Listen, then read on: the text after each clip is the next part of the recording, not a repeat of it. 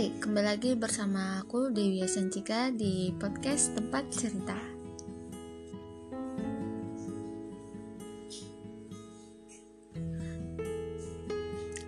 Di tema kali ini aku akan angkat suatu tema yang berjudul asik uh, insecure. Nah, kenapa aku ngangkatnya insecure ini? Soalnya apa ya banyak dari kita juga yang ngerasa uh, kurang percaya diri sama diri sendiri. Dan dan bahkan orang yang paling percaya diri sekalipun pernah mempunyai perasaan yang sama lalu apa itu insecure? Dilansir dari sehatku.com uh, insecure adalah uh, perasaan tidak aman atau tidak nyaman.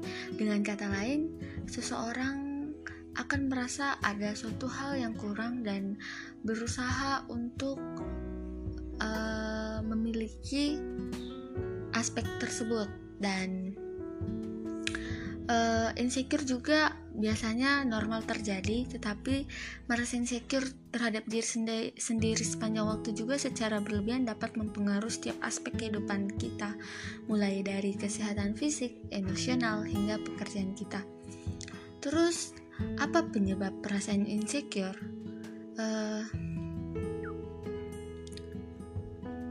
apa penyebab perasaan insecure? Uh, pada dasarnya, penyebab insecure adalah hal yang berbeda-beda dan sifatnya pribadi setiap orang. Perlu diingat bahwa tidak ada penyebab pasti dari insecure, tetapi banyak faktor yang dapat mengarahkan pada kondisi ini. Insecure di mana suatu kondisi yang berasal dari peristiwa trauma atau krisis seperti sesuatu yang kehilangan atau tidak pede Nah, hal tersebut juga dapat terjadi karena ketidakpastian atau gangguan dalam kehidupan sehari-hari sehingga menimbulkan kecemasan dan rasa insecure pada orang tersebut. Nah, orang yang memiliki rasa insecure mungkin juga memiliki kepercayaan diri yang rendah dan punya masalah terhadap tubuh yang tidak terarah atau merasa diabaikan oleh orang lain.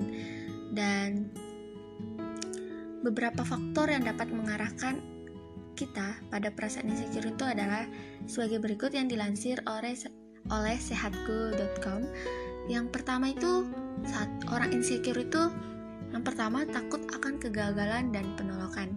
Nah, salah satu penyebab utama rasa insecure adalah takut akan kegagalan dan penolakan. Padahal dalam hidup kita itu terkadang kita harus mengambil resiko tersebut sebab ada lebih banyak hal yang bisa dipelajari dari kegagalan ketimbang keberhasilan. Nah, yang kedua, sifat yang terlalu per perfeksionis. Penyebab insecure adalah sifat yang terlalu perfeksionis. Terkadang tanpa disadari, kita memiliki standar yang sangat tinggi untuk semua hal yang kita lakukan. Kita mungkin menginginkan nilai tertinggi, pekerjaan terbaik, atau uh, pasangan yang ideal. Sayangnya, hidup tidak selalu menjadi seperti apa yang kita inginkan.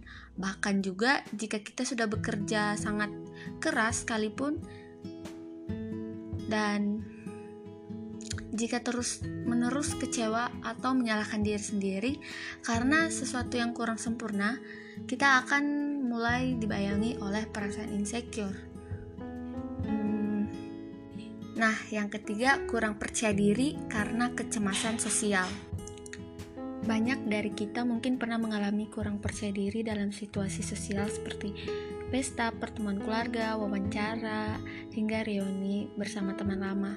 Perasaan kurang percaya diri ini biasanya didasari rasa takut akan dikritik atau dinilai kurang oleh orang lain. Akibatnya kita akan menghindar situasi sosial dan mengalami perasaan insecure dan menjadi orang yang introvert. Nah, pola asuh yang kurang yang kurang tepat. Kadang-kadang pengabaian juga dapat terjadi, terutama pada keluarga dengan banyak anak atau orang tua yang sibuk bekerja sepanjang hari. Ketidakcocokan antara orang tua dan anak pun kerap terjadi. Hal ini dapat disebabkan oleh sifat kedua pihak hingga ekspektasi orang tua yang berbeda dengan yang diinginkan anak. Karena hal tersebut, rasa insecure dapat timbul pada anak. Nah, ini ada tips cara mengatasi insecure. Uh, yang pertama-tama yang kalian harus lakukan itu uh, matikan sejenak ponsel kamu dan uh, hindari dulu yang namanya media sosial yang membuat kamu memiliki rasa insecure. Terus berlatih self compassion dengan cara berbicara yang baik kepada diri sendiri dan self love cintai diri kamu dan perbanyak bersyukur apa yang telah kamu diberikan kepada Tuhan dan diberikan oleh Tuhan nah uh, dan habiskan waktu kamu dengan orang-orang yang terdekat atau tersayang karena karena itu adalah uh, untuk membantu kamu yang agar bisa menghargai kualitas perspektif dari diri kamu sendiri. Nah, aku juga habis baca salah satu Twitter, uh, dia bilang kayak gini, kok kamu harus bahagia dengan standar kehidupan uh, eh kok kamu uh, standar kebahagiaan kamu diukur oleh kata-kata mereka. Nah, jadi dari sekarang mulailah untuk mencintai diri kamu sendiri. Nah, sekian dari podcast hari ini dan sampai bertemu lagi di episode selanjutnya.